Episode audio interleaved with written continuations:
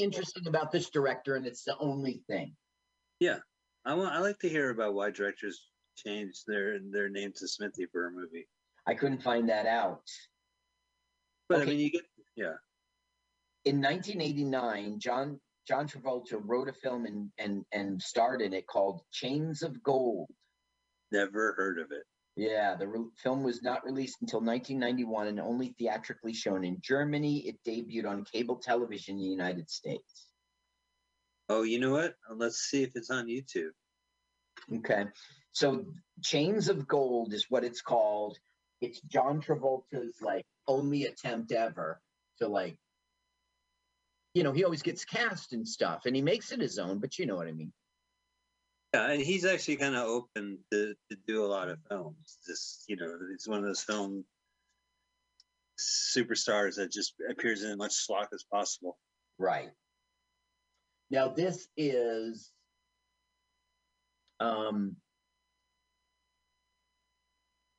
uh, you know like you're right about that like Jeff Goldblum is one of them and like they only are in the big movies. John Travolta was in Saturday Night Fever and Right. Grease, which Donnie and Marie could have been in. And you know like there's so many iconic films he, he's in, you know, Xanadu tanked, but well, anyway, let me get back to this film. Um, this is Bambi, okay, and she has a reputation for like sleeping her way through school. You know, she slept with all her teachers, slept with the doctors, so they're all like pretending to be doctors. Get it? And he's promising to help her with her studying in school because he has a method and a technique and he's going to take her to a private room and show her. Okay, you set up now. I am. Hey, I have some good news, bad news. Chains of Gold is on YouTube. Okay, you're right. That's exactly right. That is good news, bad news. Oh boy. Oh, But the bad news, it's two hours and one minute and 28 seconds. oh, that's the bad news. I thought the bad news was that I was going to have to research it. Well, the bad news is we can't do it because it doesn't fit our format. It has to be an hour and 50 or less. Yeah. Okay. Ooh, maybe we'll have to do an extra long episode. How's that going to work? Um, we go long. And gets cut off by the podcast feed. Okay, so love interest, potential wife, girlfriend shows up while he's making time with Bambi, and he's going to get caught. Well, he's right by the window. Honk honk. Uh. Goodness, were you just? What was that honking noise? Nothing. Did you squeeze? No. I did, were you uh, oogaing me? Because I heard a uh, ooga, and I was just wondering. Don't oogle me. I ooga. That counts as a that I Oogle. Oogle. Oogle. yeah, it has the same letters. A oogle. You know, Google was originally called Oogle, is where you can look at pictures of women. Yeah, right. Yeah. They But, uh, started for it. People didn't like that, so they had to change it. So he followed Tech her Bros. into the girls' room. This is like from the trailer. It's like, I, can't you see them having a private conversation? Conversational. But I thought this was going to be like the hotel, like the hospital. Excuse me. You know how hotels and hospitals are interchangeable. Uh, yeah, except you don't check out of. Uh, Yeah. Okay, so he's sunk. You know, the girl he really likes. Okay, here's our ambulance guy again, and he's always doing the joke about the uh, vending machines. And to tell you the truth, I'm not sure if he's really an ambulance guy or he does work on the vending machines. The, the, the, the movie's not clear. Okay, so here is Will Smith, producer, who's the dean's lackey. And the joke is everybody runs away from him. He goes to talk to people, you know, like sign our petition, join our thing, and they all like avoid him. Listen, you need to say see High Plains Drifter. Am I going to have to send that to you for Hanukkah? Yeah, sure. Okay, if I sent to you Josey Wales, High Plains Drifter, a few dollars more, The Good, Bad, and the Ugly, you check them out. Well, there's only four nights, Carl. I, I'm not trying to sound greedy, but it, Hanukkah's eight nights. Oh. Fine, I'm gonna send you Alan Smithee. You need to get me four more movies. No, yeah, of course. I, you you send me anything. If you send me those four movies, I will watch Pale Drifter and uh, High Plains uh, Rider and uh, and, uh, Josey. Unbelievable. That was a great movie where he was an old cowboy and he had to face his past. It was like unbelievable. They're like, hey, aren't you Clint Eastwood? Didn't you cold blooded shoot a bunch of people when you're youth? Yeah, it's unbelievable. And it won an Oscar. Remember that? Now, look, I gotta tell you, right? Yeah. That character was a beat up old man. He really was. It was the end of the period on the end of the sentence. It was the closing the chapter in all those movies he did. It really, he was that guy before, and now, like, he fell in love with this woman and she changed him of his wicked ways. And then he, you know, well, anyway, you you shouldn't see it before you see the other ones. All right, here's the ambulance driver, and he's pretending to be like a speaker from bullshit, bullshit university and trying to raise money for this one guy who's uh, really hurt. I don't know. It's just a dumb ploy. Ooh, there's Bambi. They're doing it all the way through. Up, he's hiding from Bambi. So this is again like with comedy, you know, there's usually like segments or there's like episodic bits, but it's Yeah. a scene. Something happens, right? They make a scene. Right. You know, Jerry Lewis walks in, trips on everything, everything collapses. That's the scene. That's hilarious. Okay, oh, hi. Oh, see, like this. This is scene. he Hi, Bambi. Whoa, whoa, whoa, whoa, whoa, whoa, whoa. Crash. now that's Miami Vice guy. Oh man. Hey, this movie has no budget. If it had a budget, we would have seen the crash in three different angles. Exactly. With sound effects. We just saw the reaction of people going, "I can't believe it." So now what they're essentially doing is scamming people out of their money. At a medical school, no one has money. And and they're saying it will be reflected in your records. You know, donations are voluntary, but they'll be reflected in your records. They're they're just doing uh let me tell you something else. Um okay. The- guy who's sitting there pretending to be the hurt guy, his name in the movie is Barfer. Okay. That's Tommy Koenig. He's known for Dracula and what Dead and Loving It 95, Celebrity Death Match. And he had a little run on Miami Vice in 1984. The only other interesting thing is he did the voice some voices in the new Scooby Doo mysteries. Oh, but that's the only interesting. Listen, you know, Yeah. uh, if it wasn't for those additional voices, there would be no additional voices on Scooby Doo Mysteries. You know, you exactly. This guy, he was a okay. Now look, they're handing out like they're you know give the money, Like they're but at like, church. the people who are yeah like in doing the put your money in the church basket, they work for the school. They're not part of the scam. They don't know what's. I don't know why they're there and doing I don't. I don't. Why would you scam like medical students? I mean, I guess because they're maybe they're rich, but maybe they're not. Yeah. I don't know. It's a dumb movie. It's a dumb scene. Okay, Yeah. here's something you'll like because you're Mike Spiegelman. I yeah. two Okay. writers. Okay, one of them was called Michael Choquette, M- Michel Choquette. He's a Oh, is he from National Lampoon? Yeah, exactly.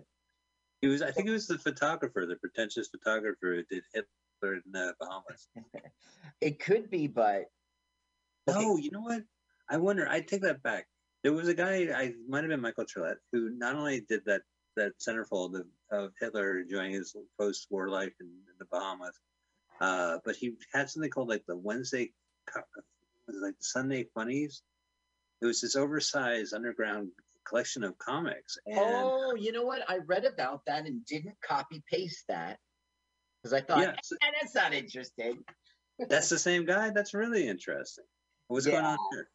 So he was there, it was 70 through 74. He was a contributing editor for 70, 71, associate editor 72, and then back to a contributing editor 73 and 74. Now, the other guy who wrote this thing was sort of like, okay, his name is Michael Has Hasornek. Now, after graduating New That's York. University in 74, he became writing partner to former National Lampoon editor Michael Ch- Choquette. But check this out, Mike. He is the president of Lionsgate's Films today. Lionsgate, Who? the second What's her name?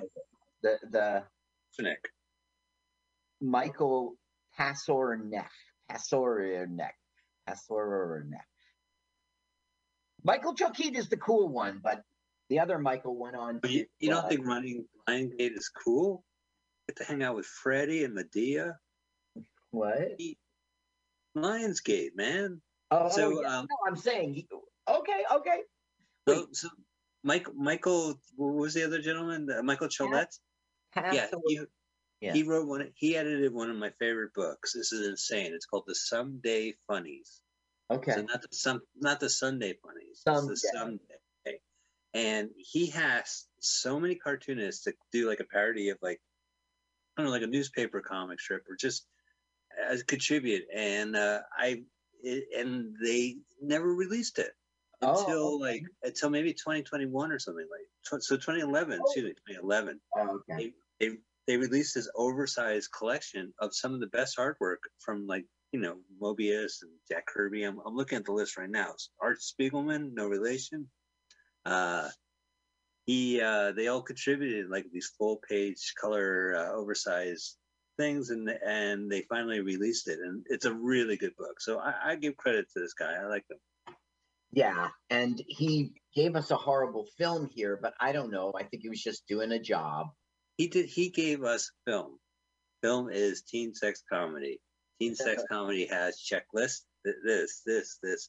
There's no fat guy, right? There's no fat guy eating off the is- shirt. Hey, that's right. That's right. Okay, I just want to tell you that they helped Revenge of the Nerds guy out studying instead of going off to party, and that lets us know that they're just having fun. They're great guys. Okay, now he's charging everyone a buck to enter there. Okay, so in the medical, uh, when they were scamming them to get money, uh, he changed where the women would be uh, showing up to do their exams. You know, it's part of their class. They examine each other. And he switched it to be a topless thing. And now he's charging everybody one buck to go in there on like a two way mirror. Why would they have a two way mirror? You know what? I'm I want my money back from Blockbuster. I paid two ninety nine to watch these women. I'm not, I was not kind. I did not rewind. I did not call me passive aggressive, but this time I did not rewind. I was unkind. yeah. That's passive aggressive is exactly right. Okay, please disrobe immediately.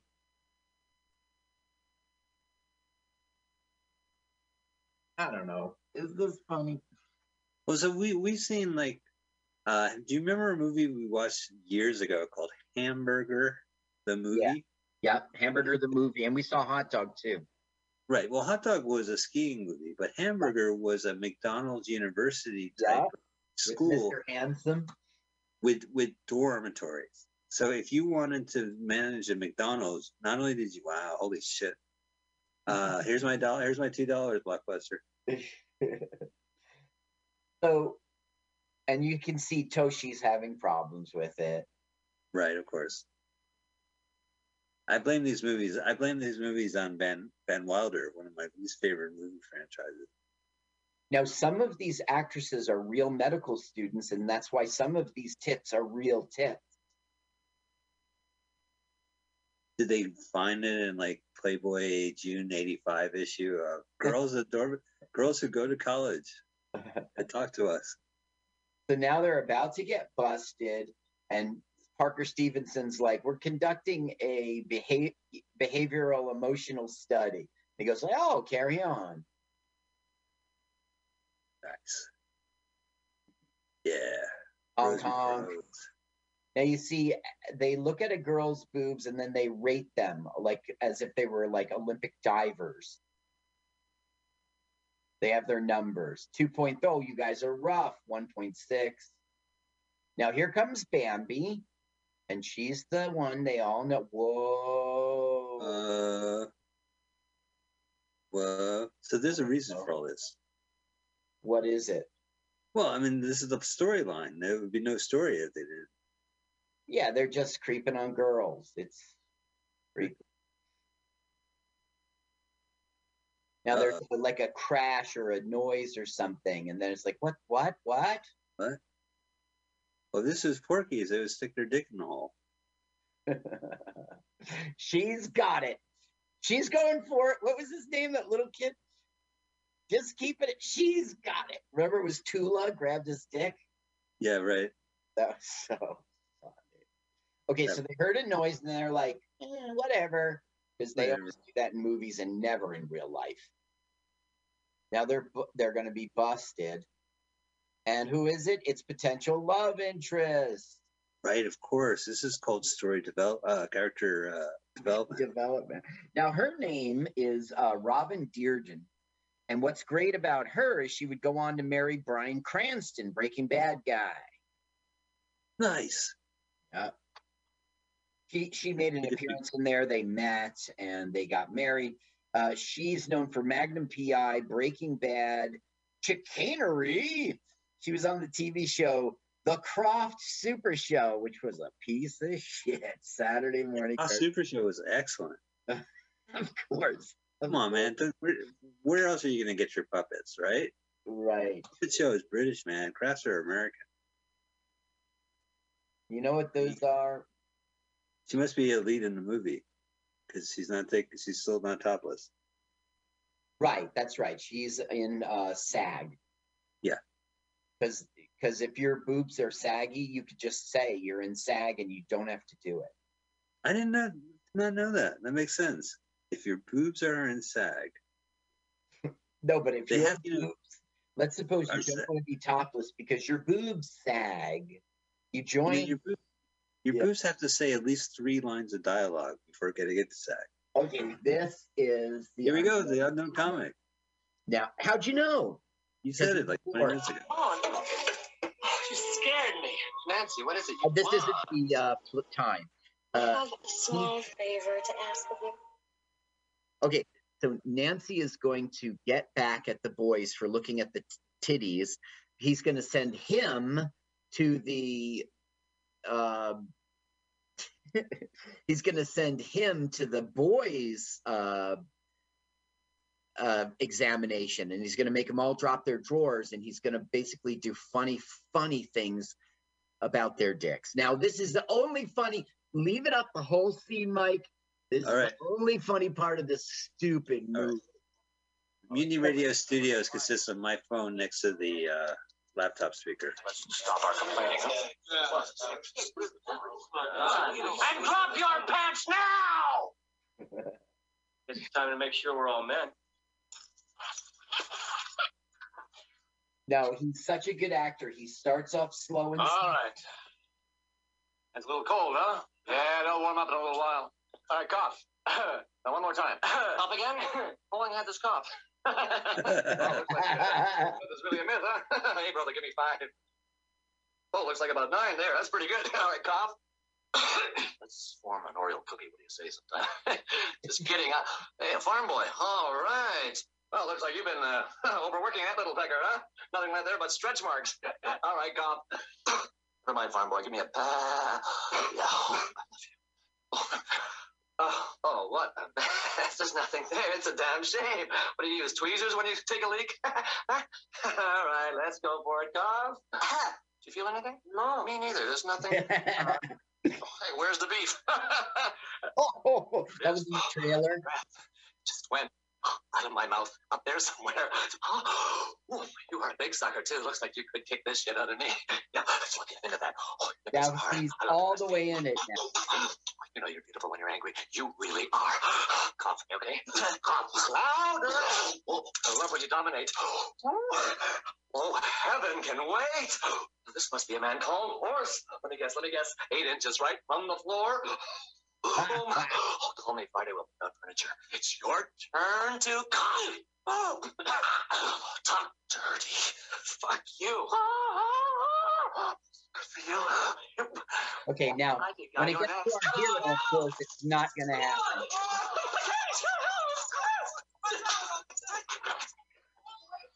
Uh-huh. Got What? What? Well, was Nice going, unknown comic. Thumbs up. nice. Let's give it up for the unknown comic. Just Mhm. walks in and walks away with a movie.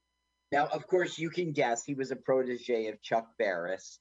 Um, he's an actor and a writer. He was in Night Patrol, Confessions of a Dangerous Mind, Wishful Thinking in 1990. A regular guest comedian on the show, Make Me Laugh in 79. Yep. Both as the unknown comic and himself.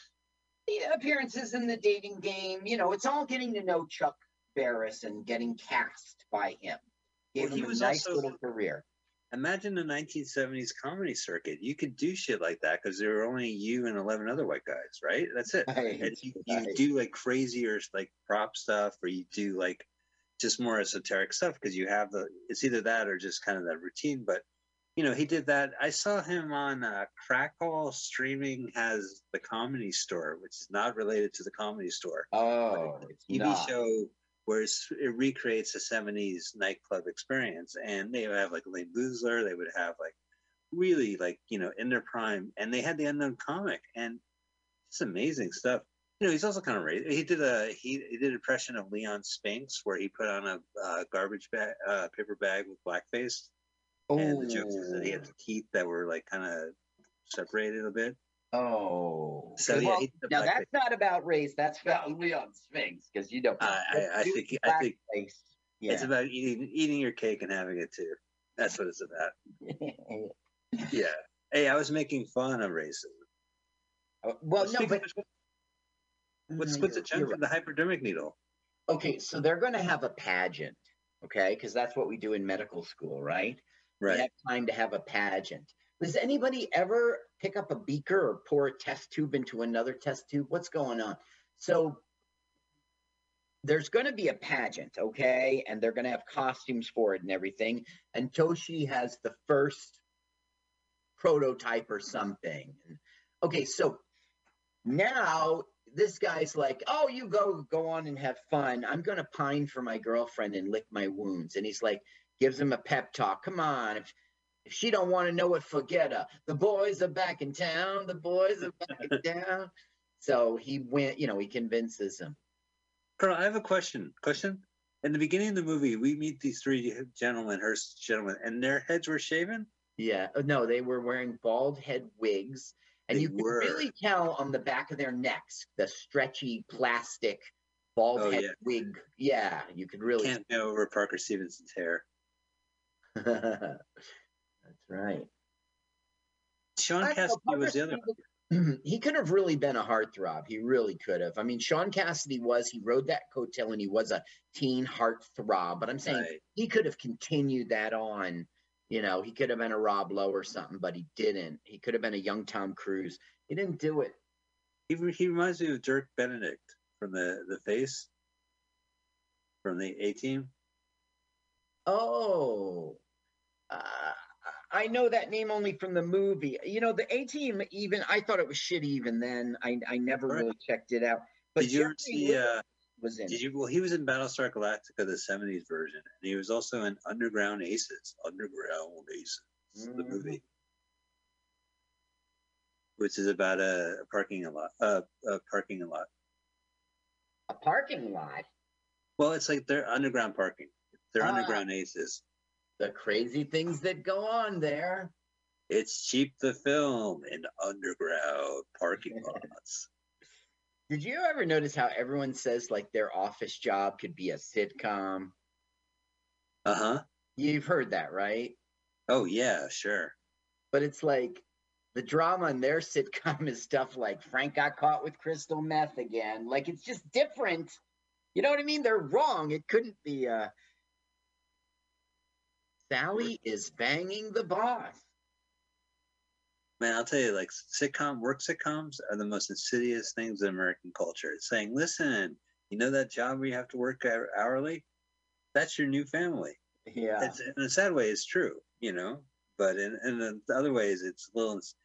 I guess it's like if you don't like working there or you don't like the boss, then it becomes really kind of like Now, So Geoffrey Lewis, the guy who's the High Plains Drifter guy, the guy who pa- repairs uh, Yeah. He had some of that. He was on Alice, the spinoff called Flo, Right. and it was their job. Now the joke here is this guy's like a hunk. Okay, so they're like, I'm going to examine you, and all the women are getting hot and bothered, Right. and it's kind of a little funny. Now, I thought at first that this guy was like there'd be something about him, like he was Mr. Olympian. He used to be on Lost in Space. He was, but no, no, he's just some dude in LA who went to a cattle call and got the gig. Lucky him. I would just watch this scene every night. Honey, did I ever play the movie where all these women stare at me? So look, they're examining his pee Painting. Painted into the other hallway. Brian, Cran- she hasn't met Bryan Cranston yet. Right. Brian's cranking. Hey, that's funny because he made meth. Brian's cranking. So she was also in Breaking Bad?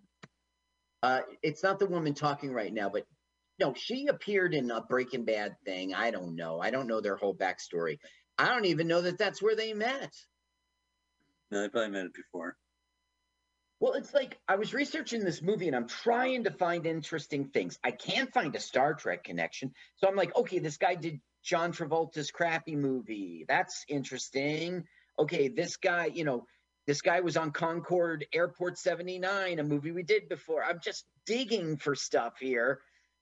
No, this is the bottom of the barrel. This movie was like two on the nose even back back in '85. It's just every like you know, it, it just the genre movie played out. itself. Yeah, it eats itself. Yeah. It's its Some own neuro stereo. computer is writing this movie as it as it continues. It's like appearing in the movie Barber Shop. Come on, man. What are you doing? Oh, I like Barbershop. And What? Barbershop two, uh, the next day. No, wait, it was Barbershop. Uh, and ne- the next step, next cut. That was good. You know, the last Barbershop movie I saw, which was the last movie, it was shot in Georgia, which was great for a movie that's supposed to take place in Chicago. okay, here comes herpes girl. So they're going to get him on a date with the dean's lackey. That's so mean. I know. Everything about that's just mean. Yeah, it is. It's They don't respect her. They don't respect him. They don't all right, respect. fine. Let's go back to Green Acres guy. You remember Green Acres guy? Yeah, it's the place to be. Do you think he banged Eva Eva Gabor? No, Ava? I think I think they were very professional, and he went back to his trailer and back to his home, and Uh-huh. doing Zsa Zsa stuff, whatever. Now he was that awful Eva. warden in 1974's The Longest Yard, the Bruce, uh, the the um Burt Reynolds. Burt Reynolds one. Yeah. Yeah. Uh, he was on Falcon Crest. He had a recurring role. You know, the, the like opposite Jane Wine Wyman. Um, he's You know- been around. He was in Concorde. We saw that. We had something to say about him then. And in that Concorde episode, we sang Green Acres theme song. How can you not? Only six How? lyrics. and you not. Okay, He's what they're doing now is just, you know, a la Animal House. They're breaking into the Dean's thing in the middle of the night and they're finding not test results, but they're finding that a big fundraiser party is going to be thrown at his house on Saturday. So they're really going to fuck with him. Right now, this whole scene is just him saying, Oh, if I get this man's money, oh, the sky's the limit for the university. And that means for you and me, darling. You know, it's just trying nothing to can go wrong Yeah. for my big party of Saturday. That's right. Nothing will go wrong. I have it planned down to the T. I'm picking him up from the airport in a limo myself. Oh, it has to be flawless. One calamity, one shenanigan. One calamity. One shenanigan. Okay, so here we have our nice swanky party, and they're playing the music. And everyone got this flyer that said punk party at the Dean's Mansion. My God, we get to see punk rockers. So all the punks came out. I should also mention another favorite movie book is uh, Punk Rock Movies, where they list all the punk rock movies that have Like Repo Man and stuff. Repo Man and our our movie Surf Two has a lot of pages in there. Uh, Well, are they cheap and they use Clue because of fe- fear, because of Lee Ving? yeah, there might be a paragraph. He's he's uh Okay. Yeah, he's legacy. Why wouldn't you mention Lee Ving? No, of course you would. I thought the thing is, Clue is not a punk movie. You know what I mean? So they're No. just listing the movies punks were in. Well, there's like you know, anytime there's like punkers in the background, like Surf Two, they they have several pages and they talk to the directors. Uh, Eddie Deezen even. Was Flea in it? Uh, well, Flea had to be mentioned. You know, he did all those Penelope Spheeris movies. What I mean was, I was kind of making a joke because it's not his time, but he would have been perfect in Surf 2. oh the yeah, you would. of the trilogy. We should uh we should petition. Flea, you must remake Surf Two for us. Oh, you couldn't remake Surf 2, could you? Would you have Eddie, what's his name? Eddie Dean? Eddie Eddie Dean? Deezen. Would you have him? He's still around. You Uh, things better back off. I'm gonna. I What, said oh, you'll what kind of music? Mhm. oh, now he's dressed like a punk rocker. Looks like uh Edward Frankenfurter. Scissorhands. So basically, it's chaos, and the dean doesn't even know yet. I can't hear you, Carl. Uh, well, the dean doesn't know. Okay, here comes the dean arriving to see it with his fundraiser for the punk party. That's the son of the guy who's going to die and be frozen. They they drove in a truck with the band, and now they're not doing Sid Vicious at all. You, you see, it's pop punk. It sounded like noisecore a second ago. Oh yeah. Yeah, a little noise. Ooh, they got a pickup truck. Maybe it's pickup truck core. Flatbed truck. I used to love flatbed truck. We would tour. We would go. We would go like on all to all their shows across the East Coast, and we would have a flatbed. Wow, you follow monster flat truck? Must I did easy. follow flatbed truck. Yes, I did. Literally, we were following this flatbed truck. Okay, so it's hilarious, right? Right. Hey, Dean, here, meet my girlfriend who I don't know has herpes, and look how I'm unsettled as if I was just kissing her. They make me want to shout. Put These are not- back. These are pretty lame punks. Yeah, look at these fake rent-a-cops, man. Fake rent a Well, cop. Fake rent. Arrest them. Well, I'm impatiently waiting. Dum, dum, da, da, da, dum. Okay, now did you see that Tochi was one of the ones in the disguise? Okay, Right. so Tochi has, you know, every time they pull a prank or something, he's there getting dragged along. Okay, that's part of the plot later. Right. Well, that's that's kind of the Van Wilder thing more than Revenge of the Nerds, where Van Wilder has like an Asian sidekick who just doesn't get it. You know, he's like always one step behind. Right. That is what this guy is. He's learning, he's learning. They're his good friend. Uh, he's learning not just about medicine, but but about the human heart. And he'll bring that up later. But the reason it's a plot point for our film is the dean says, Hey, this Tochi, you know, he per- ruined a rally. He had a punk party at my place. I could kick him out of the school. It'll be pressure on Parker Stevenson. Way to go. So the dean's lackey is getting dissed again. It's our same old joke. Okay, here's one flew over the cuckoo's nest guy. And he's Uh, eating cat food. Do you think Does he think he's at the vet? no, he's just like uh, a patient there. I don't know. It's it, they. You know why we have this scene? Because they could get him. That's why. That's right. Yeah. Now he had a role in Carrie as this like sarcastic English teacher, but we all know this guy from One Flew Over the Cuckoo's Nest. Sydney Lassick is his name, Oh, I saw him in the credits. and he was all over TV. Uh, should I bother? Yeah. I'll give you like two lines. Family, eight is enough. Baretta, Hawaii Five O, Barney Miller, Matt Houston. What the hell's that? Moonlighting, Knots Landing, Dream On, The X Files. He was all over. He was in that movie Deep Cover. He was in The Unseen, which was a horror film. It's really about One Flew Over the Cuckoo's Nest. Oh, Isn't Underseen the movie about that cowboy who like he had did some bad things in his life and it just catches up with him? No, it Unfaithful. didn't catch up with him. No, it didn't catch up with him. It didn't catch up with him. You need to see the movie. I did. I saw Unfaithful with Clint Eastwood. It won an Oscar.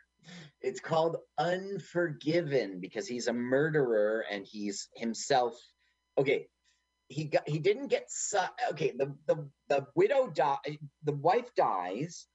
He's The a widow widow. He doesn't have money for the farm. He's got two young kids, and so they, you know, say they'll give him one more job. He used to kill people for money, so he went off with them. But it was like this whole moral trip, you know. And Uh, I'll let you see it. I'll let you see it. all right. All right. Okay, so Robin, Bryan Cranston's wife, the love interest here, uh, has made arrangements to go with a doctor to some like pres, you know, thing for the school, and like he's thinking it's a date, and she doesn't. Okay, this is the first time that the dean and Parker Stevenson ever bump heads, and uh, he says like, "Why do you want to become a doctor? Why do you go here? You're not going to be a doctor. I'm going to see that person." I would bump heads with Parker Stevenson. His hair is so soft and, and bouncy. It's like you wouldn't feel any of it. He goes, dun dun dun dun dun. I'm kicking you out of school. Dun dun dun dun. I want to help people. Dun dun dun dun dun.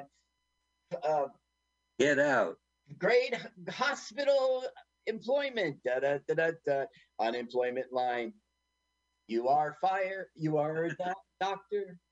Okay, nobody knows Green Acres. Okay, now we have the stupidest. It's just so. Oh, it gets so stupider. embarrassed. Yes, there's a help, help. Anybody who's studying medicine and knows about CPR, help, help. Anybody who needs a plot point in their film and for the Right. love interest to like you, help, help. This is what I mean. Like by sin, by uh, scenes, right? Some scenes are organic, some scenes come, and some scenes are just that. You know, oh, now it's time for this scene. Right. Look, he's not even pushing his heart. He's not chest compressing him. He's pushing his stomach. Yeah, that's how they did in the eighties. So look, the, the teachers are having respect for him. The love interest is having respect for him. until the guy dies, and they're going to turn their back on. Right. So what's happening here is Parker Stevens is going tickle, tickle, tickle, tickle, uh, tickle, tickle, tickle, and he's going. he starts to come back to life because he's laughs. Because laughter's the best medicine. Really? I don't know. This Patch Adams guy told me that, and I told him fuck off. You know what? Laughter is the second best medicine. I mean, drugs, because drugs are the best medicine, right? Yeah, uh, I've heard that joke a couple times. You have? I wrote that. Yeah. Then I guess I haven't. Damn it! I thought I wrote that. Damn it! Oh, it, it's a, it's been around. I I mean, I'm sure he wrote it. I mean, I thought it up, but I mean, if somebody hears it and goes, "I have heard that before," you know, you can't do that. I even have a version of it. I opened my act with, "Hey, people say laughter is the best medicine, but actually, laughter is what you fuckers better do after every one of my goddamn jokes, all right?" Now look, he gets a kiss. He gets a kiss. She's thinking Bryan Cranston. Bryan Cranston, sing my future husband, Bryan Cranston. Wow, look at the guy. She got a he got a nice kiss. And now she's like, I'm in love with you. But it won't yeah. last, Mike. It won't last. He will get caught. He will get caught. Don't tell Nancy Drew about this kiss. She'll get so pissed off. okay, so now uh, the doctor's like, braggadocious, braggadocious. I'm a big blowhard. And then she just kissed the guy she fell in love with. So she's like, I'm pretending to be sick. Good night. Because she wants to run over and give Parker Stevenson another kiss. But she'll Ben Wilder does that. Ben What? Wilder does that to all the women too. They're all like, obnoxious, full of himself boyfriend. I'm just not interested. I'm going to call in early. I And then the guy with Ben the Wilder. He's crazy. He talks about my breasts while shooting tequila. There's been a lot of Van Wilder movies, and none of them have been good. The, the first one's awful. The second one is awful. Well, the second one is tolerable, but then they still kept Van making. Wilder. Oh no, we didn't. We saw Van Helsing. Never mind. Yeah, no, no, not the vampire Van Helsing. The- Um, the- Grand Moff Tarkin. No, you're talking about National Lampoon. You could expel me from college. College is the best 18 years of my life. Now, Mr. Wilder, I know your father paid for the Wilder wing. Yeah, it's about time we saw some boobs. so she's he's like, "Hi, Bryan Cranston's wife. How was the show? Caught again. Oh, now in the Actors Guild. No, we're doing. They're practicing for that big. uh What Oh, I the say? pep rally. pep rally? But what did I call it? Go down. Yeah, that's what they're getting oh. ready for. It's a showcase. It's a Homecoming. no. It's a It's a house arriving. review. It's a review. It's a Oh, the old medical review of 85. yeah. it was a great article. I loved your review. Hello, welcome to the medical school variety show, or as we like to call it, Pageant, pageant. That's pageant, that's what it's called. the nut breakers, nut diggers of 1985. Now, High Plains Drifter's teaching him, and I want you to know that High Plains Drifter is from Plainfield, New Jersey, or he was born there. I don't know if You mean from- High Plane Drifter, right? From the Beastie Boys? no. No. Um, he spent a lot of his youth in Wrightswood, California, but he was born in Plainfield. I don't know the full backstory. He was in Double Impact. He was Jean Claude Van Damme's bodyguard, as if that guy needs one. Yeah, no, you, Van Damme did not need a bodyguard. Oh wait, no, it was probably the other. Wait, let me read it. Maybe he Uh, played he- a bodyguard that got his ass kicked by Yeah. Van Damme. Yeah, it says yeah he played a bodyguard. He wasn't Van Damme's bodyguard. So now she's saying, listen, in the short time I've been back to school, I caught you doing this, I caught you doing that, I caught you doing this. I don't want to be person, I'm I don't want to be your mother. I don't want to keep catching you doing things. So let's just forget it, call it off. Uh, the maturity of this film now peaks. See, huh? Huh? you know, it's like huh? you give it your parents, give it your parents to see an R-rated film. See, Dad? Huh? There's some uh, story, right? Not just about tits. Okay, now we have the blood drive, and they've been pushing the blood drive on us. Now the thing is, Parker Stevenson, when he sees blood, he faints. Mike, how's he going to be a doctor if that's our plot point? How's he going to be a doctor? That's the plot point. So he faints, and then it's like, why did you come here if you knew you would faint? And he's like, I came here to see you. And she's like, Whoa, this movie sucks. Yeah, this movie, like the, the ghost of this movie that's walked out of the door the first first minute, like the spirit's gone. Yeah, Alan Smithee is the spirit in the room because the ghost left. So yeah, that's right. credit for this. Amica Smithy. Well, we mentioned this before. There was a Alan Burn Hollywood Burn, an Alan Smithee film, which Al, uh, Arthur Miller directed, and it had Eric Idle playing a film director named Alan Smithee, Yeah. who makes a, such a bad film they have to use the pseudonym, but it's actually his name. Yeah, it was a very unfunny film. You made me see it with my Netflix queue. I'm still mad. Oh yeah, well you, yeah, it's I saw it in a movie theater. Are you kidding me? The best is the late Richard Jeni turning to the camera and saying, "Yeah, they were on the cover of Lame and Newsweek." Yeah, E A K. You know, like it was. W- they would, W E A K, weak person. Yeah. Yeah, but they would narrate the story to the camera the entire time. Hmm. But the movie was bad, so it was kind of a promotional thing. They actually Arthur Miller changed his name to Alan Smithee, and uh, the director board said, "You know what? We're kind of played out with this Alan Smithee, so now there's a new pseudonym." Oh, why bother saying you're played out? Just let it be. I mean, it's a Yeah, but at this point, like you know, you made a movie about it, and Alan Smithy directed it. It's it's done. Like people want to hide behind a pseudonym, yeah. All right, I gotcha.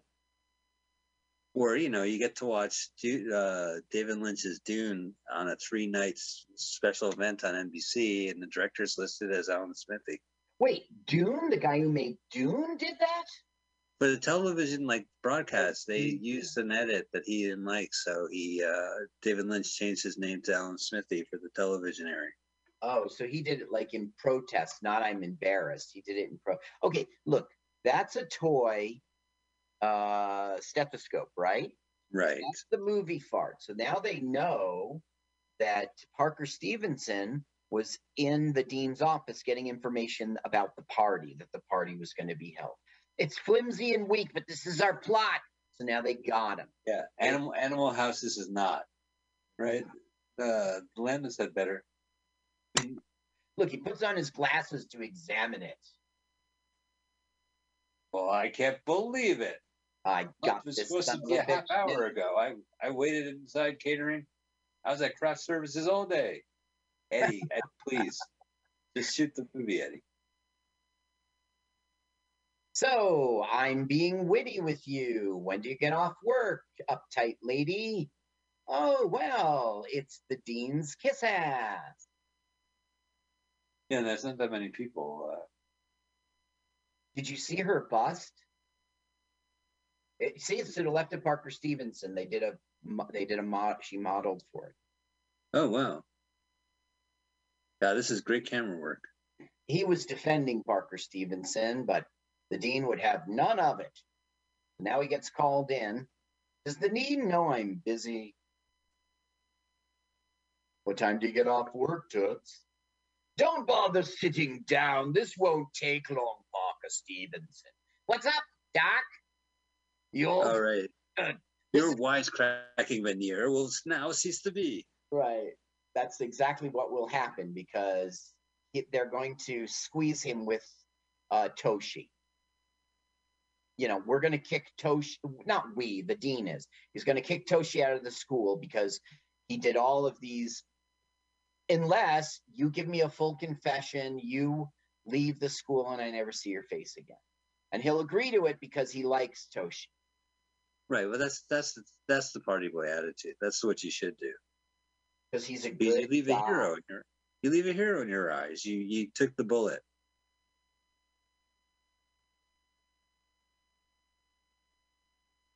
Man, that's the one. I gotta tell you, the one thing about this movie, they do a great job ironing shirts. Yeah, that's not cotton. I am so done with this movie. That's the one great thing. Yeah. No, look at that. There's not a wrinkle. I mean, the wrinkles are natural. That they're on his chest. That's how they're supposed to be. Will Smith, producer guy, looks pretty snappy, right? It's almost the seventies. There, he's consent. He, they got him. They got him. They got it. All right. It wasn't Tochi. It was me. Let Tochi do uh, Revenge of the Nerds 2, Nerds in Paradise. I don't know. If, yeah, exactly right. I don't know what else to tell you about this film. The tagline was "Malpractice made perfect," which doesn't make sense because they're not doctors. Um, It was, did you ever see that one with Gilbert Gottfried and uh, Alan Arkin? Bad Medicine. It was about a medical school in in uh, Mexico. no, should I? No, but you should. Okay, I I'm mean, crossing it out. Given the opportunity, you should check it. I, mean, I don't think you should go and like take the effort to check off a box to get a video, a DVD of, Yeah. Medicine. And I'll watch But- it while I'm doing my work. But if you turn on your streaming service and you go to search and you type Bad Medicine and it's playing on Tubi and you have Tubi, watch Tubi. I don't know if I have to be. I have free stuff on Roku. I have a Hulu subscription for my kids' Right. college. I have Netflix because I pay for that. I have Amazon because I'm a Prime member, and everything's like, oh, just pay us two ninety nine. Like they think I'm. Then you Google free movies on. Okay, I'll stop complaining. Those are the ones I have. Amazon. Roku. These other ones I'm mentioning, they're just as accessible as Roku. If you look for Tubi, T U B I, it has like a plethora of like great bad movies. But is it Uh, a? Wh- where can I find Tubi? So I don't know, like we have the Amazon uh, Fire Stick, and uh, oh, okay, okay. yeah, but it keeps telling me jokes. I'm like, enough with the Fire Stick. All right, I get it. I get I just want to watch Look- TV. I've heard this fire shtick enough times. But I just typed in Tubi in the search engine, and it was it found the app. and then you download the app and you, you're good to go. But you have to pay. No, you don't. You just watch commercials every once in a while. Okay, I'll do it. Let me write app by it. And it has the best collection of, of movies you know uh, that this this show would appreciate but uh, it's a great collection shout factory uh, had a dvd collection of like mystery science movies and weird movies and Right. uh, and they have a they have a good chunk of their catalog as as uh, uh, shout factory streaming tv Mhm. channel and it's all on who who uh tubi then there's another one. Oh, what else do I watch? You know, your library has streaming services. If you sign up with your library, you could probably get Hoopla Digital and Kanopy with a K, and they're both pretty good. Yeah, I go to uh, the local library and Well, you know, you you would use up? your li- you would yeah, you use your library card to sign up online. interesting. I do have a library card. I wonder if it's still does it ever expire? Who knows? No, and you know what? As you may or may not know, I, I moved around this great state of California be, because I'm still living in the state. Uh, I can use it. My uh, previous library card is still valid in the state, Let's go. You're in LA. You can use it. It's- Yeah. And I could get an LA. I didn't. I, I wish I knew that in advance that I could get like a, a LA uh, public library card when I was living in San Francisco because I'm always down in LA. Yeah, I'm You know, down. They um, I went in and got my card, but I didn't have mail yet that had my address on it. Mhm. T- TMI, I'm sure. And I checked out like 18 books and I was like, scan the first book and it's like due back September. Scan the second book. You have reached the limit. Scan the third Oh. book. You have reached the limit. Scan the fourth book. And then at the end of the 14 books, I go and I say, excuse me, I was able to check out this book, but this book said that I need that I had a, re- a quota. This book said I hit a quota. This book said I hit a quota. This, and then when I, they're like, yeah, well, you hit a quota. You- You can only check out one book at a time until we get your real address. Gotcha. Yeah. All right. Let me tell you about this stupid movie. No, we're done. So, so no, I have to tell you. So, High Plains Drifter guy found out that the dean's kicking him out. So he's going to that guy they're going to cryogenically freeze and tell him, "Listen, I want you to talk to the dean and have him not kicked out." But this guy thinks that Ralph is a nurse, and he thinks Ralphie's a cute name for a girl, and he falls in love with Ralph. So it's it's a problem. Well, yeah, nobody's perfect. Look at that. lead to his death, but this, for some reason in this movie he doesn't die. Now I've seen this film several times. It's not explained how he dies, and then later he's not dead. It doesn't make any sense. He just collapses. That makes sense. Like the wire. Out of the yeah, that's so we're hearing his heartbeat, and it increases. You know. Yeah. Now it popped off, and yeah, so they're gonna. I guess they're gonna think he's dead. What a lich. What did he grab? Grab his junk? Oh I no, he's he's dying. happened Oh, just dead. He, went hugging up on him, and there was junk touching of the bodies, but I don't know. Hey, Can we show a little respect for the dead guy in this movie? he's not dead. Uh So they hear the heartbeat stop, so they run in there. Ralph's on the getaway, and They don't. No one notices Ralph. They're well, it's High Plains Drifter guy. Listen, he was in Pink Cadillac, Any Which Way You Can. He was in Every Which Way But Loose, Thunderbolt and Lightfoot, High Plains Drifter. This guy is Clint Eastwood's Every. Clint Eastwood, every Clint Eastwood movie from the seventies on. He was on Starsky and Hutch and Walker, Texas Ranger and Law and Order Criminal Containment. He was in Salem's Lot. He was in the A Team. You know, blah blah blah. Murder. She wrote the X Files, Highway to Heaven, Starsky and Hutch, Walker, Texas Ranger. I said that. Bonanza, Gunsmoke, Mission Impossible, Barney Jones, Mork and Mindy, Lou Grant. You go on forever with this guy.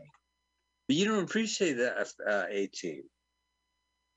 Well, it had Mr. T on it, and that was stupid. Even when I was a kid, it wasn't cool. It was.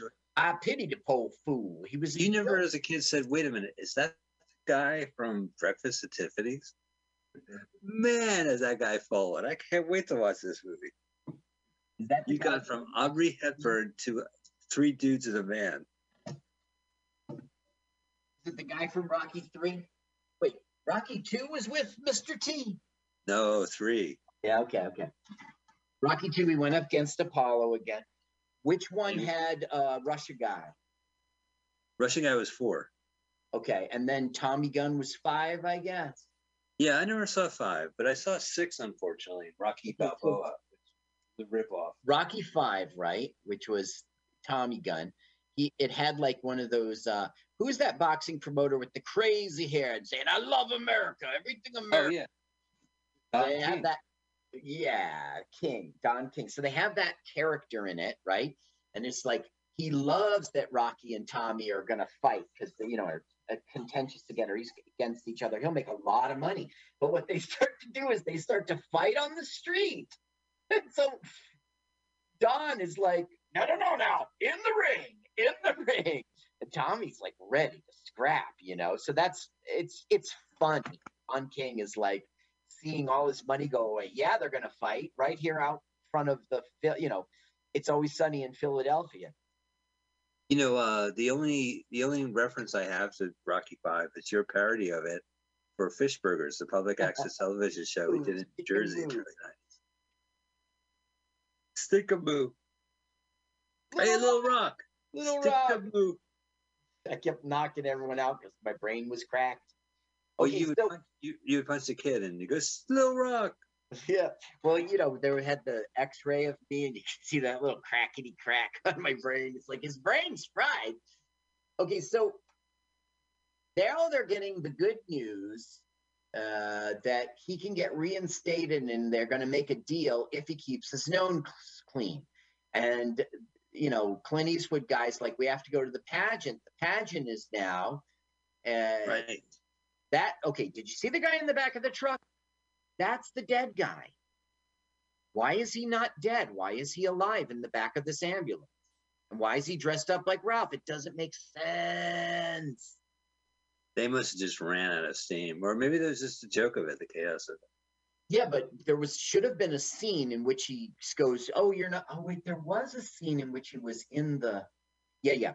Okay, so we are we don't learn that he's alive there. I guess I was talking. There's a scene right before that when they were in the morgue, and he was like, "Oh, you're not dead." I I don't get it. I don't get it. Okay, so guess what? The pageant is canceled because Dean is an asshole who does whatever he wants. And he canceled the pageant. See, they're all in their costumes, they're parts of the human body. Uh, he canceled the pageant so that they could do the cryogenic freezing of the man who just died. Okay, you with me? No, not at all. But I like the hypodermic needle guy. Yeah, well, that's Tochi. Now, um, at the beginning of the movie, we learned that this guy is going to cryogenically freeze someone, start a cryogenic unit on his house in the in the university, and that will give them lots and lots of funding. So, Dean's everything is coming to fruition. This guy must have been a golfer. Did you see that crazy golf player hat? Yep, yep. It was, it was upside down and there was a golf ball on it. At first, I thought it was Groucho Marx, and then I said, "Oh yeah, this is Stitches." Oh, right. I'm watching Stitches. Now, one of the great, I, maybe it's a little too on the nose. One of the great things about this movie is spell, say Stitches backwards. Say it back, Stitches. Ches. Says tits. Sex tits. Stitches. Let me look at this again. Putting What's- on my reading glasses. Yeah, yeah, I know. I know, Carl. Listen, the first four letters are S T I T, which backwards is tits. Tits. So Stitches is S E C H C. which sounds like sex. Sex tits. Sex tits. Google that. Oh, okay. Sex tits. Oh my God, Google killed itself. Wow. Oh shit. That's that's my wife. Damn it. I'll be I right back. Your wife serves sex tits? She's she's an animated GIF on sex tits. This is this sucks. Oh, Sandy. Okay, so now we have the dean going, ha, pompous, pompous. We're gonna bring this guy back to life. And then they have song, the choir singing like he's going to heaven. He'll be right back.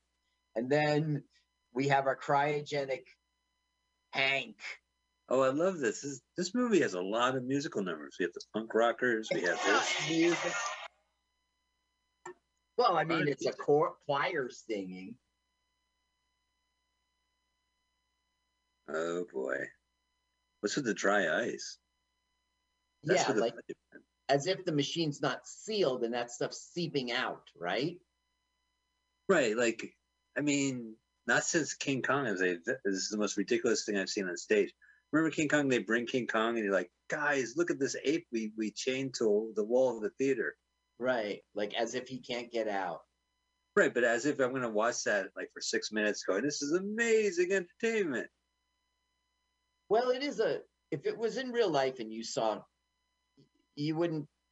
This is the biggest freak show of the world, right? You wouldn't pay thirty-five dollars to see King Kong. 1939, I would pay a nickel to watch a giant ape chained to a wall, and then uh, the comedy vaudevillian act of Worcester Steiner, and then uh, you know Ziegfeld Ziegfeld girls, Okay, so- Since they canceled the pageant, pageant people got pissed off because they were being inspired by our cool guys, and they're invading the cryogenic, uh, the the cryogenic ceremony.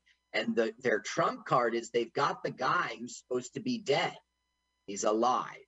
That's the big trump card. Huh. Now, who's in there?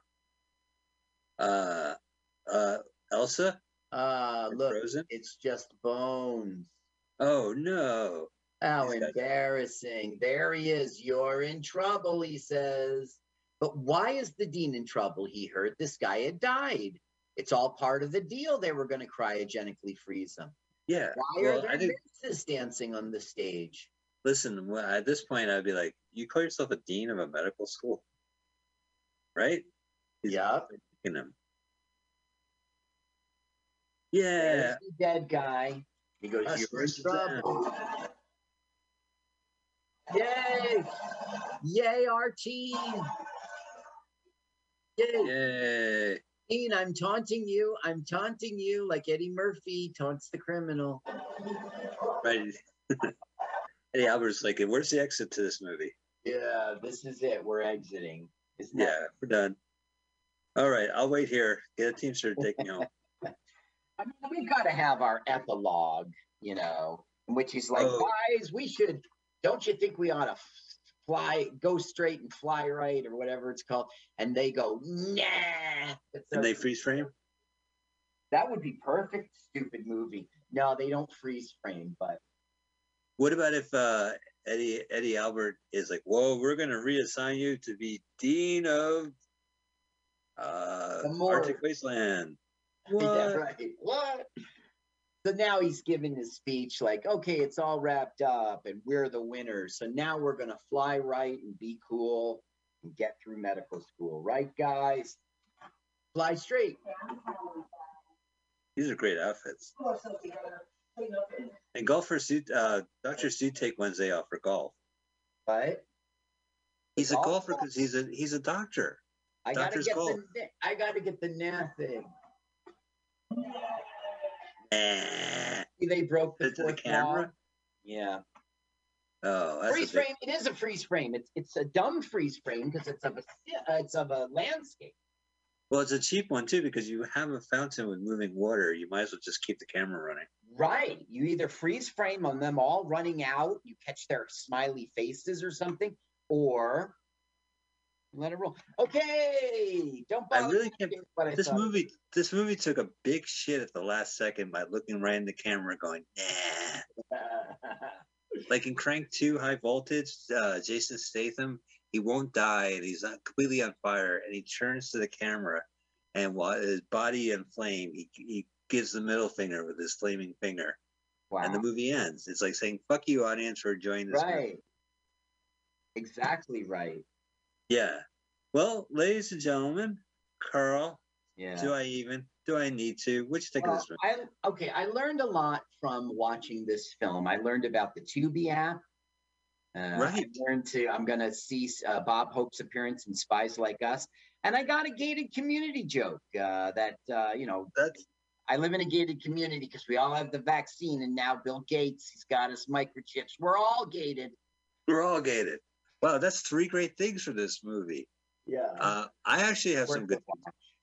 I have some good things to say about this movie. Okay. I was able to get rid of my gated community joke. I felt really good about that. Yeah.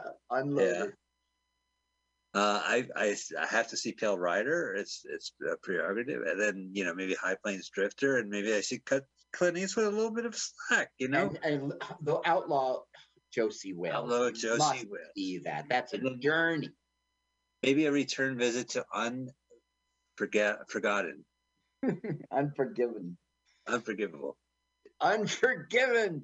And that's what you are for getting Clint Eastwood. Don't watch that movie first. Don't don't you dare watch that movie. Don't you appreciate the irony that I don't remember the movie title? Yes. Unforgotten. The good, bad, and the ugly is where you start. Okay, that's where you start, and then you, I'm very familiar with the good, the bad, and the ugly. and Yeah. For a few dollars more and fistful Yep, of dynamite. yep, uh, yep. Fistful, not fistful of dynamite. Fistful of dollars. exactly right. A fistful of dollars. Then you get to the outlaw Josey Wales. Then you see High Plains. No, High Plains Drifter would come next. TSOL. All right, I'm going to Amazon. I'm getting these things shipped to you, but you got to go in the order I give you. All right. Yeah. Listen, I can I can find these movies. I'll find. I- I'll go to the Los Angeles Public Library. Jesus, you should see how they treat their video cassettes. They're like, uh, they're No, all the D- DVD cases are locked. They're all like four day rentals. Oh, really? Jeff, What is the next movie? I'm still complaining. Oh, special Oh. thanks to Anheuser Busch for their neon sign for the bar scene. all right, well, ladies and gentlemen, that has been a really bad movie. Uh, Stitches. It has the word tits in it, but and there's tits in it, so we, we can't fault it for that. Next. Uh, next week we are going to continue not watching shitty movie. Well, yeah, whatever. We we had a good time watching uh, Mick Jagger act, so we want to see more uh, rock stars act. And uh, you got you got to go with the Sting movie. So I I looked around, and the one Sting movie starring Sting that's free on YouTube is Brimstone and Treacle in 1983 or something like that. Wrinkle. 1983. Got it. Let's strip the. Let's skip the trailer if it's all right. Okay. All right. Well, that'll be a You can get stung. It's Sting in Tombstone Tinkle. 1983.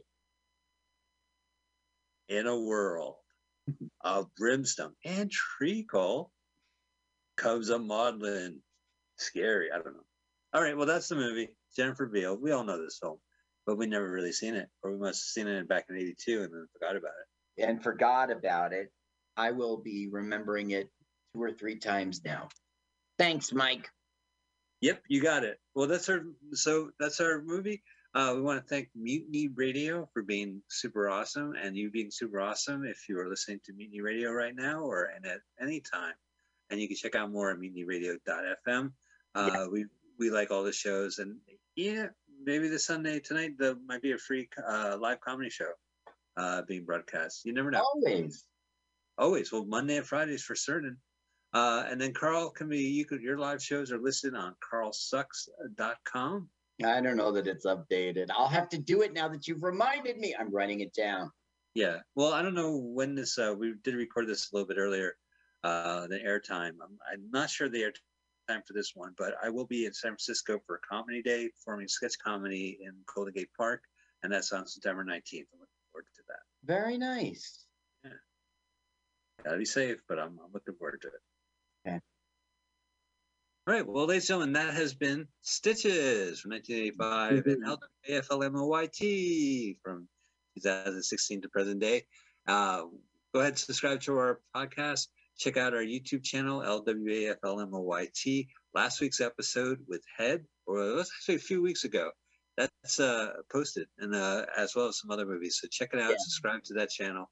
We take the movie we watch, we take the audio, and we and Carl syncs it together. It's a good job, uh, and that's it. So thank you, Carl. Thank you, audience. Uh, we will see you next week. Thank you, Mike. Sting you next time. Sting you next time. Let's watch a full length movie on YouTube with Mike Spiegelman. watch a full length movie on YouTube with, Mike Spiegelman.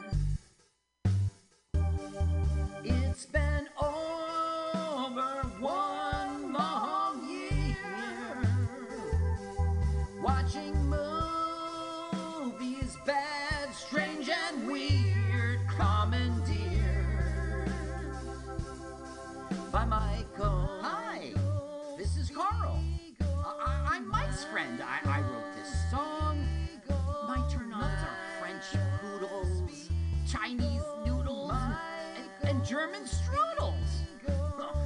You should follow me on Twitter. It's Jokes to Carl. Uh, that's the French duh, not the duh, duh. Now let's watch a full-length movie on YouTube with Michael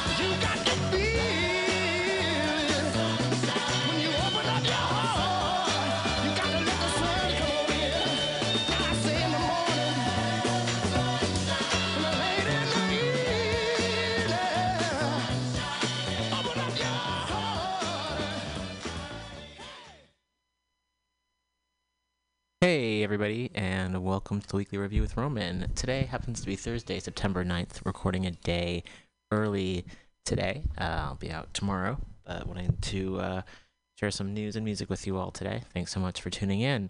Start off with some music as we always do 100,000 Fireflies by the Magnetic Fields, uh, followed by Aquarius, Let the Sun Shine In by the Fifth Dimension. And played those songs because uh, one of the singers from the Magnetic Fields uh, Susan Anway passed away recently, and for um, Aquarius, "Let the Sunshine In," which is such a just amazing song. Uh, there's a great documentary that I encourage folks to see if you haven't already, called uh, "Summer of Soul," that is on Hulu, and uh, it's so just, just so good. I don't have the right words for it, but just highly highly recommend checking that out. And that was one of the performances. Uh, the Fifth Dimension were one of the bands that were featured in that documentary and uh, such a good great song. Um just feeling like ugh uh it i mean that song almost seems uh like the opposite of uh all that's happening right now. There's so much death and um just personally i've known a lot of folks who have lost people very recently like three people who have lost their parents so wanting to honor them um recently that is Elaine and Jim and Don, um, folks who should still be here. And uh, it just seems so backwards that uh, we live in a world where so many people who have spent their time helping people are not here yet. Uh, folks like Henry Kissinger are still alive, Rupert Murdoch and Charles Koch, and like all these, you know, war profiteers and people who have used their time on this planet to make things more difficult for people and have uh, promoted a lot of hate and bigotry and cruelty and death. And it just seems so backwards. And I say that on the show all the time. It just feels so disturbing. It's what we're, what we're living in. And also for Diane O'Debra, who recently passed away, um, far too young. And uh, it was just. Uh, have weird when you have like memories of people and it's like maybe only in passing, but just like a kind of essence or uh, kindness that they bring. Diane brought that, and also a sense of humor, and it's just it feels so uh, just really sad. So that's kind of where I'm at right now mentally. Um, we'll be sharing some news stories of things that are happening, some things that are pretty egregious. Um, do this because it's important just to have an understanding of what is happening in the world and how we can push back against it to create a more equitable world where everyone uh, can feel safe. it seems so far from the world that we're living in, though, right now, especially now. But I think it's it's possible. It's definitely possible. It's just a matter of what can be done to get us there. So we're broadcasting from Mutiny Radio. We're on Ramaytush Ohlone Land, and for more information, go to ramaytush.org, and that's R A M A Y T U S H dot org. You can donate as well as learn about the history. And we also have a land acknowledgement tab on our page at weeklyrev.org with uh, more links as well. Please do check out those sites. So I'm going to start off with an article that, uh, I mean, every day there's another reason to dislike cops, right? Am I wrong? No, I'm not. Um, I'm one of those people who I would love to be wrong. I would love to be like, oh wait, I've been wrong about this this entire thing, and I would hope that I would be like, oh okay, let me you know unpack my beliefs and everything, and uh, apologize for being wrong. And in this case, uh, every day I just like this living with this militarized police force. Also, another great um, documentary I wanted to recommend is called Roller Dreams, and that's also I'm gonna make sure I'm saying that correctly. That was also on Hulu and it was about roller skating on Venice Beach in like the 80s and early 90s. Yeah, Roller Dreams. It's on uh, Hulu as well, and it was just really well done. And um, you know, every time something's going well, it seems like uh, militarization of police seems to be one thing that prevents um, positive things from continuing to happen. And just also, I mean, not just that, but also the greed and white supremacy and the idea of gentrification and folks coming over and taking over land and kicking people out and trying to profit off that. It's just, it's so fucking sickening. This is an article that came out on September 8th um, from Sam Levin from the Guardian UK, and there's also a lot of pushback against the Guardian um, because they're fucking transphobic as hell. So I did want to also comment on that. Um, this story aside, um, says uh, title revealed: LAPD officers told to collect social media data on every civilian they stop. That sounds totally normal, right? An internal police chief memo shows employees were directed to use field interview cards, which would then be reviewed. And again, it's like who are who are giving them th- these orders? I have a good friend who has reminded me um, it's important to focus one's anger and rage against the folks who are telling the cops what to do in the first place and are hiring them and are funding them. The Los Angeles Police Department has directed its officers to collect the social media information of every civilian they interview, including individuals who are not arrested or accused of a crime, according to records shared with The Guardian. Copies of the field interview cards that police complete when they question civilians reveal that LAPD officers are instructed to record a civilian's Facebook, Instagram, Twitter, and other social media accounts alongside basic biographical information. An internal memo further shows that the police chief, Mike, uh, Michael Moore, uh, but not the Michael Moore, this is a Michael without the A in his in the first name, uh, told employees that it was critical to collect the data for use in quote unquote investigations, arrests, and prosecutions, and warned that supervisors would review cards to ensure they were complete. Um, how about we uh, review uh, police's? How about their uh, social media when they're? I mean, it, let me continue. The documents, which were obtained by the not for profit organization the Brennan Center for Justice, have raised concerns about civil liberties and the potential for mass surveillance of civilians without justification. There are real dangers about police having all of this social media identifying information at their fingertips, said Rachel Levinson Waldman, deputy director at the Brennan Center, noting that the information was probably stored in a database that could be used for a wide range of purposes. The Brennan Center conducted a review of 40 other police agencies in the U.S. and was able to find another department that required social media collection on interview cards, though many have not publicly disclosed copies of the cards. The organization also obtained records about the LAPD's social media surveillance technologies, which have raised questions about the monitoring of activist groups, including Black Lives Matter. In 2015, the department added social media accounts as a line on the physical field interview cards, according to a newly unearthed memo from the previous LAPD chief, Charlie Beck. Similar to a nickname or an alias, a person's online persona or identity used for social media can be highly beneficial to investigations, he wrote. Meanwhile, like neo Nazis are like flooding the internet with all their fucking hate and, and violence. If they actually fucking cared about, you know, protecting people, they would they would you know know who to go after. While the social media collection has gone largely unnoticed, the LAPD's use of field interview cards has prompted controversy. Last October, prosecutors filed criminal charges against three officers in the LAPD's Metro Division, accusing them of using the cards to falsely label civilians as gang members after stopping them. That unit also has a history of stopping black drivers at dis- disproportionately high rates, and according to the LA Times, has more frequently filled out cards for black and Latino residents they stopped. Meanwhile, more than half of the civilians stopped by Metro officers and documented in the cards were not arrested or cited, the Times reported. The fact that a department under scrutiny for racial profiling was also engaged in broad scale social media account collection is troubling, said Levinson Waldman.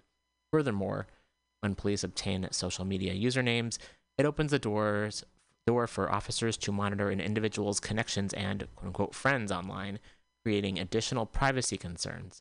It allows for a huge expansion of network surveillance, said Levinson Waldman, noting how police and prosecutors have previously used Facebook photos and likes to make dubious or false allegations of criminal gang activity. Hamid Khan of the Stop LAPD Spying Coalition uh, noted that the LAPD also shares data with federal law enforcement agencies through fusion centers and has previously used predictive policing technologies that rely on data collected by officers in the field and which can criminalize communities of color. This is like stop and frisk, he said, of the use of field interview cards. And this is happening with the clear goal of surveillance. The LAPD, he noted, has allowed officers to pose undercover to investigate groups, meaning officers can create fake social social media accounts to infiltrate groups. Oy. Dr. Melina Abdullah, co founder of Black Lives Matter LA, said she had long suspected the LAPD conducted targeted tracking of specific groups or individual accounts, but was surprised to learn of the default collection of this information in everyday encounters. She fears this could be part of a massive surveillance operation. The copies of the cards obtained by the Brennan Center also revealed that police are instructed to ask civilians for their social security numbers, whoa, and are advised to tell interviewees that it must be provided under federal law. Kathleen Kim, a Loyola law professor and immigrants' rights expert who previously served on the LA Police Commission, said she was not aware of any law requiring individuals to disclose social security numbers to local police. And she said she was shocked to learn about the social security section on the cards, noting that it was so antithetical to the department's own policies and clearly violated the spirit of sanctuary laws, which are supposed to prevent officers from asking civilians their immigration status. The LAPD had previously taken steps to ensure it was not requesting place of birth information to improve trust with undocumented communities, she said. The LAPD told The Guardian on Tuesday that the field interview card policy was being updated but declined to provide further details. The revelations of broad social media data collection also raised concerns about how police monitor activists. The Brennan Center obtained LAPD documents related to Geofeedia, a private social media monitoring firm that partners with law enforcement and has previously marketed itself as a tool to monitor BLM protests.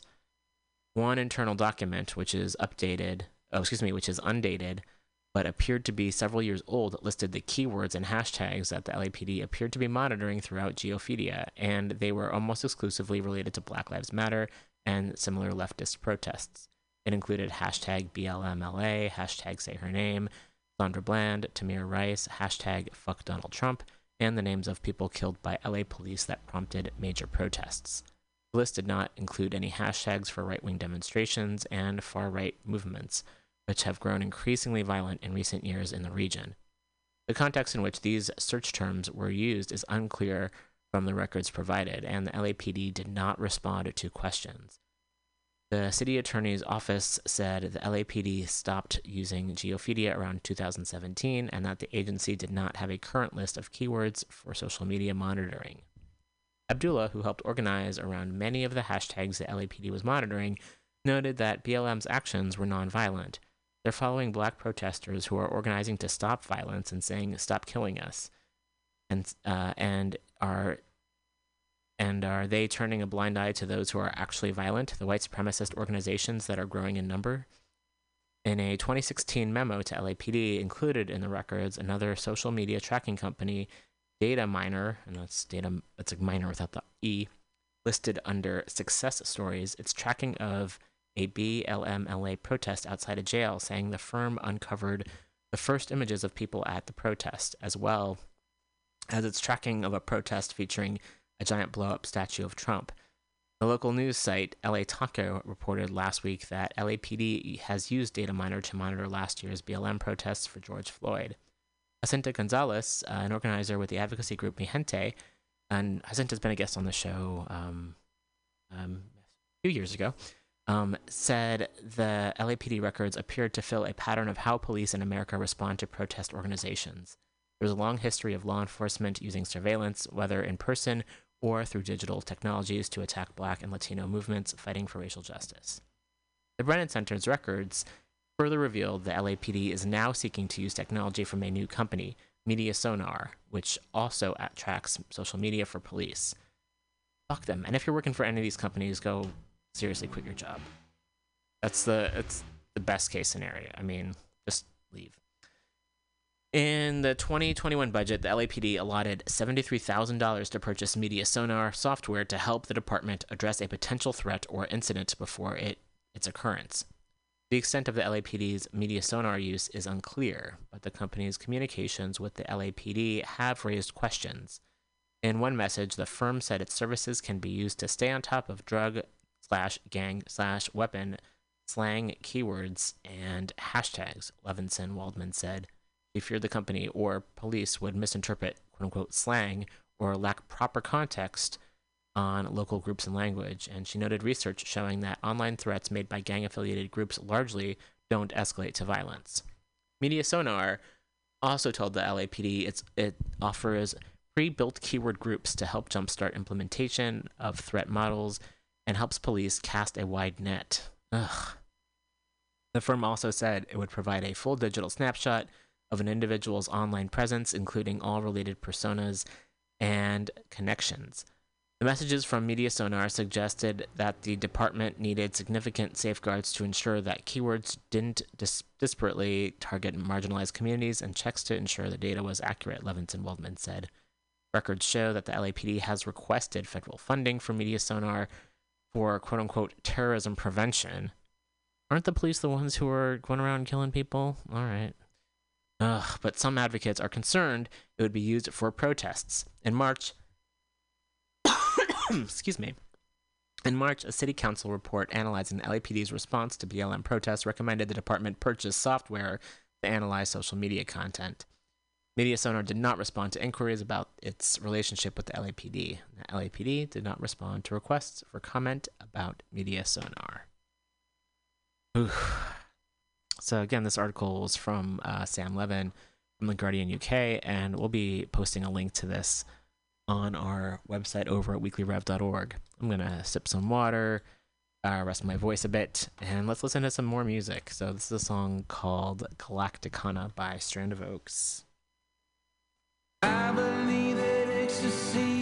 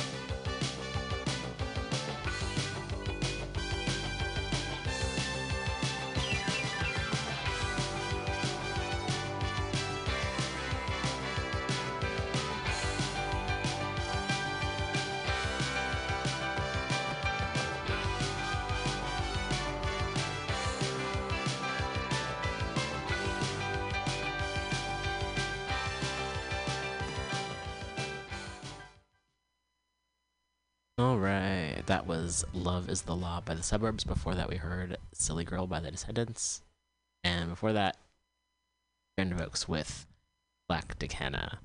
Coming up next, uh, I'm going to stay on the same theme, and it's a thread, a very helpful thread I read recently on Twitter from Alec Caric Caricat Caricatasanis. Carit.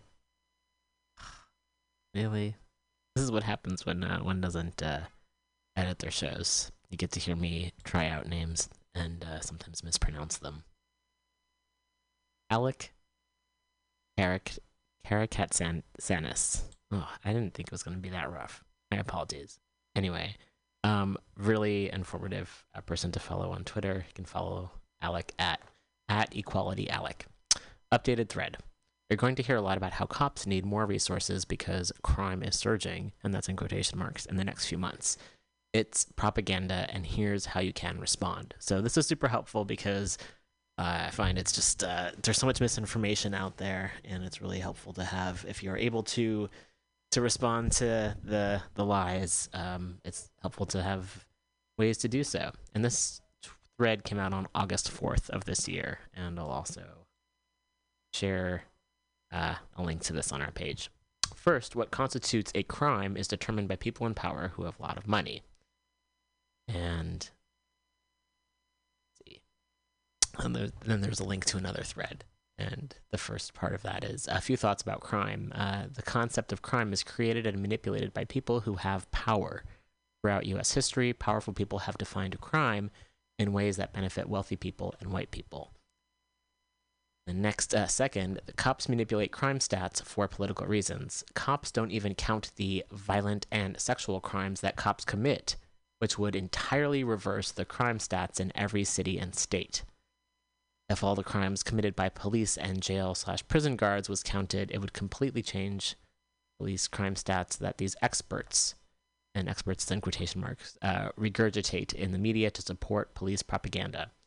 Third, police ignore most quote unquote crime. They only look for some crime committed by some people in some places. A school fight in a poor neighborhood is recorded as a crime, but a fight in a wealthy private school is not. And then there's a post, uh, read hundreds of examples here. And let's click on this link here. This is one of those threads that there's so many different links and there's so many uh, paths to go down. And this links to an article from the Yale Law Journal, The Punishment Bureaucracy How to Think About Criminal Justice Reform. And this was written in March of 2019. And uh, it looks like a lot of uh, many, there's many quotes and a very long article here, but I recommend checking that out. And that's also linked in our thread here. Fourth, police have incentives to focus on some crimes, and again, crimes is in quotation marks, and not others. They make billions of dollars in overtime for low level arrests. This is one reason cops have ignored hundreds of thousands of untested rape kits while making record record drug arrests for decades. And then there's a link to uh, an article by Corey Rayburn Yung, uh, How to Lie with Rape Statistics, from the Iowa Law Review. Fifth, police corruption in search of extra cash and weapons affects all of what cops do and what they tell us about what they do. For example, police take more property through civil forfeiture than all property crimes combined. I want to, I, in my alternate in an alternate universe, um, I've got nothing against wheat pasting. I feel like I, I just should get my shit together and do it, and or get some folks together to do it. But I feel like so many of these great pieces of information would be great just to like put them around the city on walls, just so like folks can like see them and just see the truth of what's out there, as opposed to like the lies that are just oftentimes printed in the paper and and discussed everywhere. But yeah, that's uh, I think that's a really important one to. Uh, comment on and if you get sucked into any of those twitter threads about having to how police are helpful you can say how they actually cause uh more more theft than anyone else. Take more property through civil forfeiture than all property crimes combined. Yeah. Ugh. sixth only 4% of all cop time goes to what they call quote unquote violent crime and cops are terrible at solving quote unquote violent crime Overwhelming evidence establishes that cops and prisons actually increase future crime. So cops are terrible at preventing harm. And then they provide a link of how do police actually spend their time. The New York Times. Seventh, what cops call quote unquote crime is different from what causes harm. For example, tobacco kills 40, 480,000 people every year in the US, including 41,000 from secondhand smoke. These preventable deaths dwarf police related data on deaths from the drugs cops call crime. Eight. Eighth.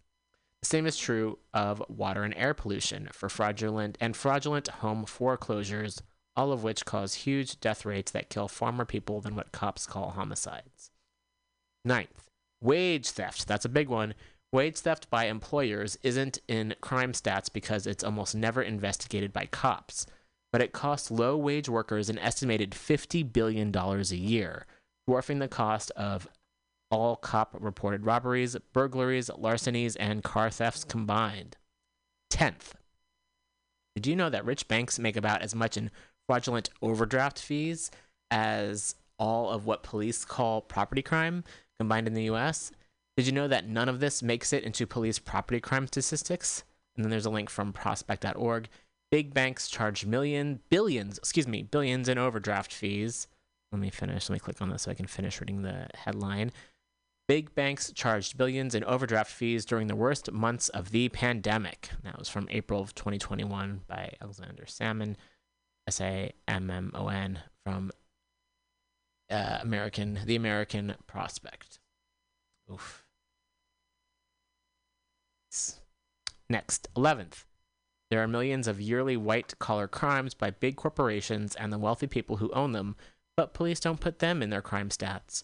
Read more here about why cops distort the concepts of crime and actual harm. And then there's a link to an article from currentaffairs.org. Excuse me. And the title is Why Crime Isn't the Question and Police Aren't the Answer. Hmm, I may have to read that on the air later. Next, 12th. Police will say, but even if crime is politicized and even if violent crime is actually down in 2021, shootings are up. Well, gun sales are up 40%, and we're in a global pandemic mental health crisis. Murder is a problem, but not one related to more cops. 13th, the initial 2021 trend of more shootings is especially accelerated in places that increased police funding, and almost no city decreased police funding significantly. See a few examples. Thread here. 14th, almost all reporting about a crime surge uses low base rates so that percentage changes can appear high. An increase of 10 shootings to 12 shootings is reported as a 20% increase. 15th, media often focuses on month to month or year to year numbers, emphasizing different crimes at different times if one goes up, obscuring larger trends like this. We have among the lowest murders in the last 50 years, and other countries have, with fewer cops, have way fewer murders. 16th, cops slash media thus cherry pick data. The result of this manipulation is one of the big scandals of our time. One of the big scandals of our time. For decades, the public has hugely overestimated crime rates. And, there's a link to this article. Um, many Americans are convinced crime is rising in the U.S. They're wrong, but their fear their fear makes everyone less safe. And that's from 538, and was written by Maggie Koerth. That's K O E R T H. Next, 17th. There is no evidence that cops in prison reduce any crime, especially that they reduce crime, quote unquote, relative to other alternatives. Think about what could have been done to help people without the trillions of dollars spent on the war on drugs. And then there's a thread about the war on drugs. I'd read that, but I'd probably get too angry. As opposed to now when I'm just kind of medium angry. 18th. People telling you to give more cash to cops because of crime don't count the costs millions of arrests, millions of separated kids, millions of lost jobs, homes, medical appointments, tens of millions of police assaults, hundreds of millions of criminal records. 19th. Those calling for more cash for cops don't tell you that the trillions of dollars spent on police and prisons has been used by cops for total surveillance and to infiltrate and crush every single movement for social justice in the past 100 years. And that totally just corresponds to the last article we read. 20th. The the idea of soaring crime after a few dozen more shootings without reporting how many people died from unstable housing, lack of access to healthcare, pollution, or malnutrition is how elites keep us focused on solutions of control and profit and not liberation. Finally, not all human tragedy is preventable, but quite a lot of it is. Oh, I feel that. And accepting propaganda on crime and police data about that concept as a proxy for holistic public safety is the original sin of most writing in this topic. Uh, read more uh, at uh, the the Twitter handle is in, interrupt c r i m interrupt crim uh, and fight back against propaganda that wealthy interests and cop unions are feeding us. And then, oh, um, this person just did the citations podcast, and um, ooh, we may have to uh, play that. Let's just do that then. I did have some articles lined up, and I'm also talking a lot, and it's super important to get other people's voices on here. So let's play this. This is episode 142, the summer of anti Black Lives Matter backlash, and how. Let's see what the full title is. And how the concept of crime were shaped by the propertied class. This is a bit long, so let's start playing it and see.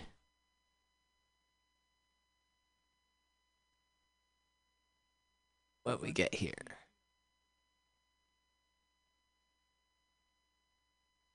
Hmm.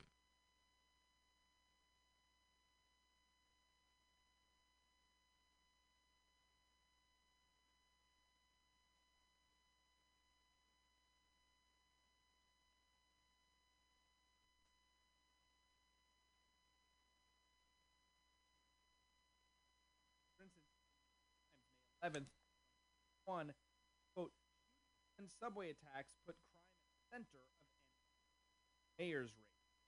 Two weeks later, the New York Times back May one with this quote: a year after George Floyd, pressure to add police.